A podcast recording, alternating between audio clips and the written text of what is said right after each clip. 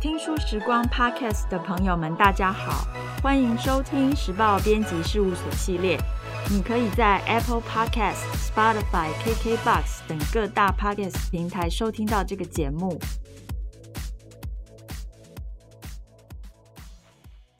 我是时报出版的思潮线主编珊珊，今天为大家邀请到《俗女日常》作者江娥。还有另外一位我爱陈明珠的作者 Emily，Emily 曾经和江娥一起生活长达十几年的时间，在《俗女日常》这本书里，偶尔也会以陈小姐的名字出现在某些场景。今天就请他们到节目当中一起聊聊。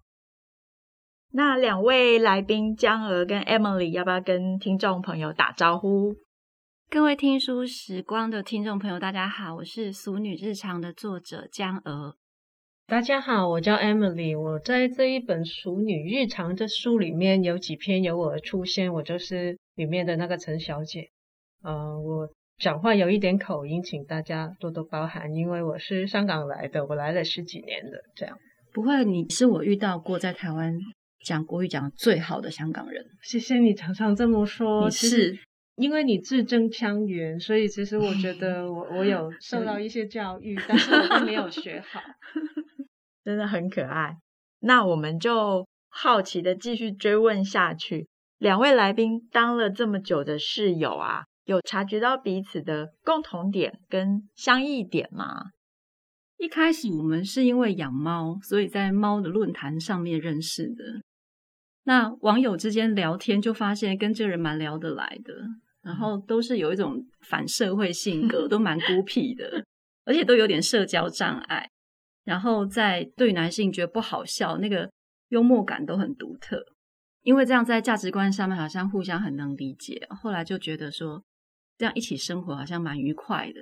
我们就还蛮能一起自得其乐，去做一些可能别人觉得莫名其妙的事啊。像那时候，呃，书里没有提到。新月许愿这个其实也是他跟我提起的，以前我没有听过，但他就是兴致勃勃跟我说，然后我们就非常认真的在研究新月许愿，我们还会交换战略，就是你怎么许才会包山包海，这个很重要，这还蛮蛮有趣的。你现在还有新月许愿吗？哎，就如果那一个新月许愿的通知出来的时候啊，他有特别讲到说什么事业成就，然后那一阵子我特别想要事业成就，我就会许。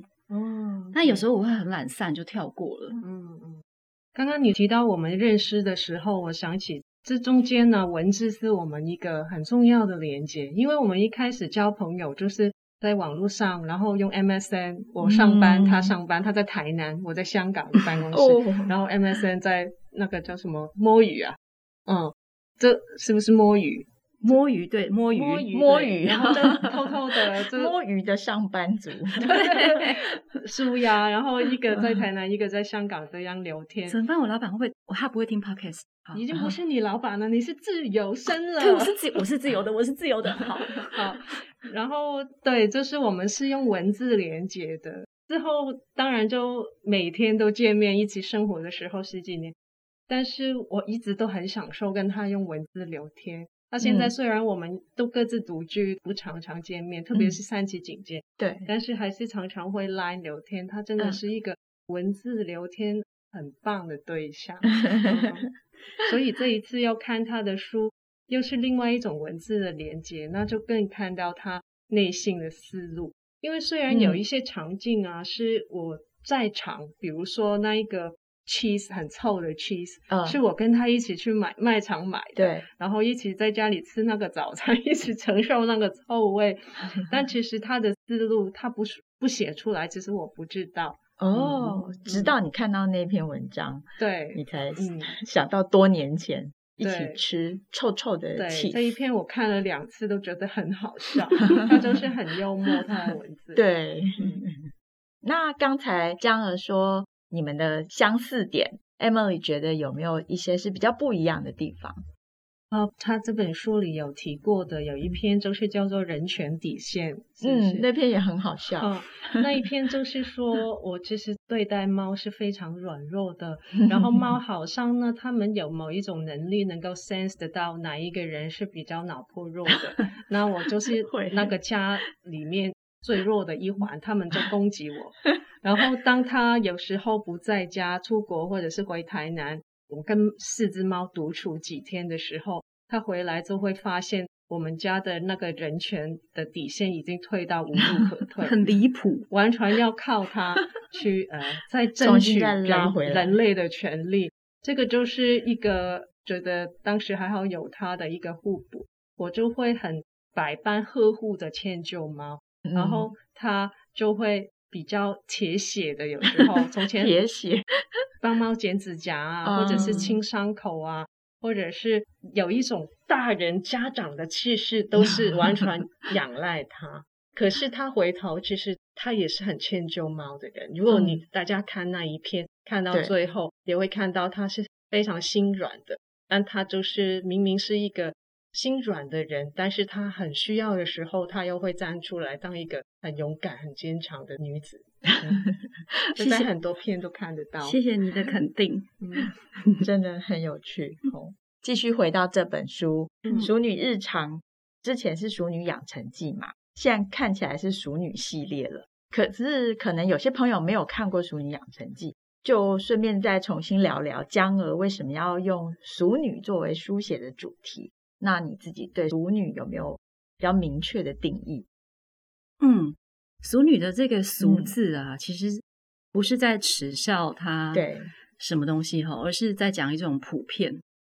那个时候在写上一本书，那个是对我自己，还有同时代的女性，对他们喊话，对自己喊话，就说放过自己不够成才的地方吧，不要把自己给逼死了，就普普通通的也是可以的啦，这样。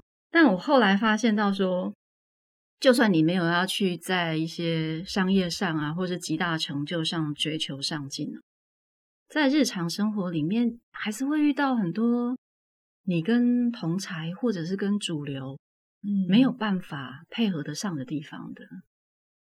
那这种跟别人格式不相容的地方啊，好像是每个人都会遇到，嗯嗯。所以其实都是淑女，但是这一次的这一个淑女日常，我在淑女的特性上面，就是把它往小的地方去写了，嗯，就不是在讲那么大，说我生一个女性怎么怎么是没有，其实比较像是身为一个人，嗯，我在生活中，嗯，看见什么，那每一个人都普遍的会有生活，然后也都会在这个生活当中去检查到、观察到自己跟别人格格不入的地方啊，这个是。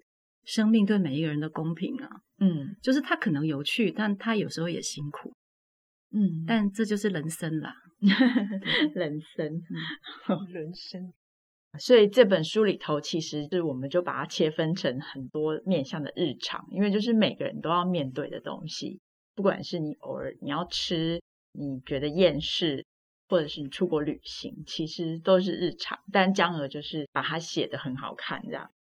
那 Emily 觉得淑女是什么？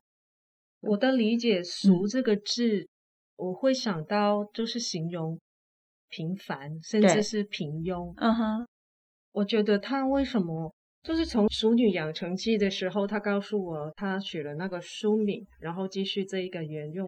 我们没有交谈过这件事，嗯、但是我那个时候的理解就是觉得俗、平庸、平凡。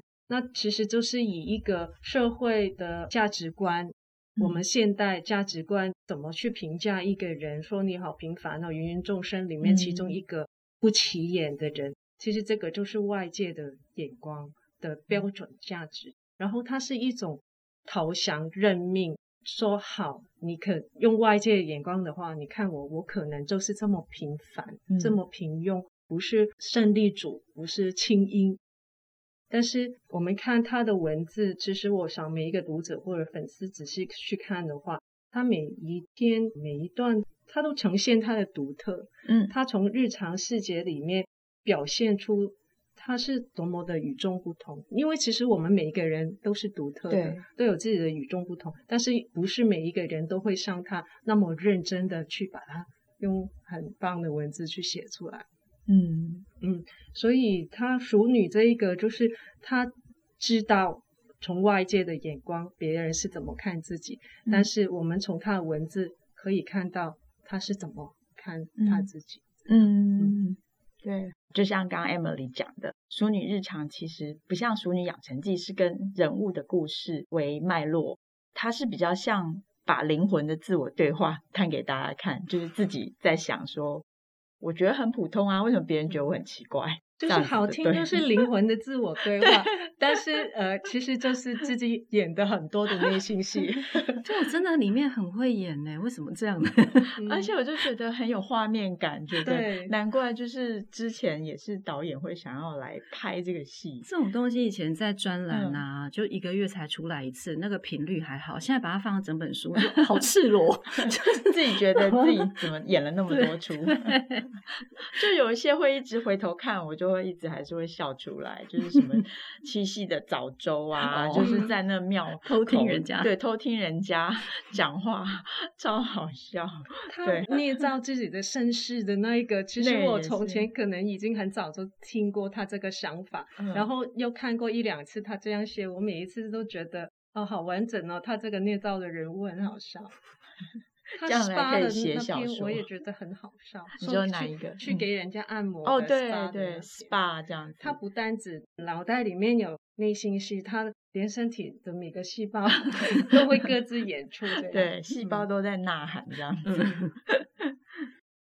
那在封面上啊，“熟女日常”四个字就是用比较拙趣的字体，还有插画，而且还有两只猫哦。当初封面设计提案的时候，其实有两个版本，另外一个是是女生的样子，但没有猫。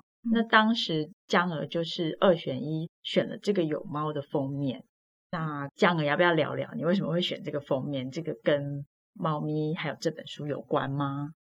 嗯，其实、嗯、对这个看到那个封面的二选一的当下，我也就经历了这个内心戏，内心戏在对上的。那个时候一开始看到书封上有两只猫，我其实蛮震撼的，嗯、因为那个时候我已经没有猫了，对，而且是刚刚才经历，就就这几个月的事情，嗯、对。本来是有一点错愕说，说啊，那我这样诚实吗？我在书封上放两只猫，我是不是在欺骗别人？我是还是一个有猫的人呢？嗯、但回头一想，不是啊，因为这一本书写成这些文章的这个五年多的期间。猫是穿梭在我的生活背景里面一个必要的元素的。嗯、其实每一本书都是历史哈，都是作者写完了一段时间了，嗯、然后才被编辑经手，然后书才成型。嗯、对，那个都是作者的历史。那现在在筹备这本书，回头去看，嗯、那也的确就是一个历史。然后历史当中的确就是有猫。对，所以以这样子的。心情去看到树峰上的两只猫，又觉得诶，那恰如其分。还有就是我很欣赏他画了满天的猫毛。其实我现在已经没有猫，那个猫已经走了三个月了，我家里还是有猫毛。我懂，对，就是我虽然是一个没有猫的人，但是我是一个还活在猫毛里的人。那这个态度其实也就是像说，我已经不再是书里面。当时写这些文章的那个我，我已经往前跨了一步了。嗯、是，但是跨了一步的这个我是整个把书里面所有的每一个我一起带到现在来。嗯，所以也不能说这两个前后之间是不同的我。嗯，好难表达，它又不同，但是它 又相同。相同嗯，嗯，共识性。对，然后又而且猫毛它有个琐碎感，有一个细微感，无孔不入感，哈。他也其实很能够去让我联联想到书里面我看的一些事情，都是好小的鸡毛蒜皮的，哦、对很多人来说根本不会留意的东西。猫毛蒜皮，是是是，真的改写成语很棒，文采很高哎，就是这种猫毛蒜皮的事情。然后我就觉得这整个封面因此跟我就有了很私密的连接感。嗯、对，对，所以。我要很郑重的谢谢朱平，谢谢他设计的这个书封。可能他有感应到吧，就是我觉得他有读文章，嗯、可是他可能比如未必知道两只猫就是不久前陆续走了，然后你已经没有猫了，他特地画两只猫给你，嗯、其实好像也不是这样。嗯、对，就是他自己也养猫，所以这本书就是呈现一个作者养猫、编辑养猫、设计也养猫的状态，猫毛满天飞。我觉得读者也会是养猫的，因为我觉得其实是不是整个出版界啊，很大程度是被猫控制，对，被猫控制的。你说的很好，对。那 Emily 啊，就是。看完这本书有没有哪一篇特别触动你？除了你刚刚有提到一些啦，哦、人选底线，可以先说封面，可以啊，可以。我看着这个，因为 Emily 也画画，所以就是、哦、我是插画师，对对、呃。然后我他刚刚传给我看这一个呃设计好的书封的时候，我第一眼我是告诉他，这让我想起丰子恺啊，丰子恺，丰子恺老师，就是他是从前的一个漫画先锋艺术家，嗯、就会让我想起简朴。然后很简单的线条，有一种拙朴感，嗯，嗯有一点童趣。然后我觉得为什么适合他呢？因为丰子恺会让我想到农村，嗯。啊，人情、人情、农村人情味，那其实都是很淑女的，嗯。呃而且她虽然住在都会里面，一个 很会买东西的女生，又出国游历，又喝过洋水，可是她有一部分是不折不扣的农村 的农夫，就是这样的可爱的部分。对，所以我就觉得这个封面真的是心有灵犀，很适合她了。嗯，而且这个猫的。菊花的部分我也觉得很温暖，好亲切。有我们也有爱猫的同事说，有画出了小菊花。嗯，就经过两位爱猫的作者的认证，觉得这个封面也相当的可爱，跟适合这本书。嗯、那最后我们也想问问江儿啊，你希望《熟女日常》可以带给读者什么？我希望可以带给读者读到忘记时间的几十分钟。这样就好。我作为能够先睹为快的读者，嗯、我想说几十分钟是看不完的。我看了几个晚上，因为它其实它的文字浓度很高。对啊，然后虽然看起来每一篇短短的，嗯嗯，是很深入的。他写也是花很多心思时间去写，嗯，所以读的时候，我作为一个读者也觉得我要细味它。就是我我觉得我分了几个晚上看，还是觉得自己太快了。我觉得最理想是一次看两三篇，慢慢沉淀，嗯、因为它其实是很有启发性的。对，跟每个人的日常都有连结。其实，嗯，对。好，那就非常谢谢江儿还有 Emily 来到现场跟我们谈谈这么精彩有趣的淑女日常。那也很期待江儿跟 Emily 会持续在创作的道路上带给大家更多可以打动人心的作品。我们也很期待 Emily 在写书，在画画。嗯，谢谢。对啊，听江娥跟 Emily 聊了这么多，大家真的觉得短短几十分钟掉进忘我的阅读时光应该是不够的，所以大家就不要只是在网络上试读啊，也不要站在书店翻翻书，应该要把它带回家，会带给大家很快乐的那个在家时光。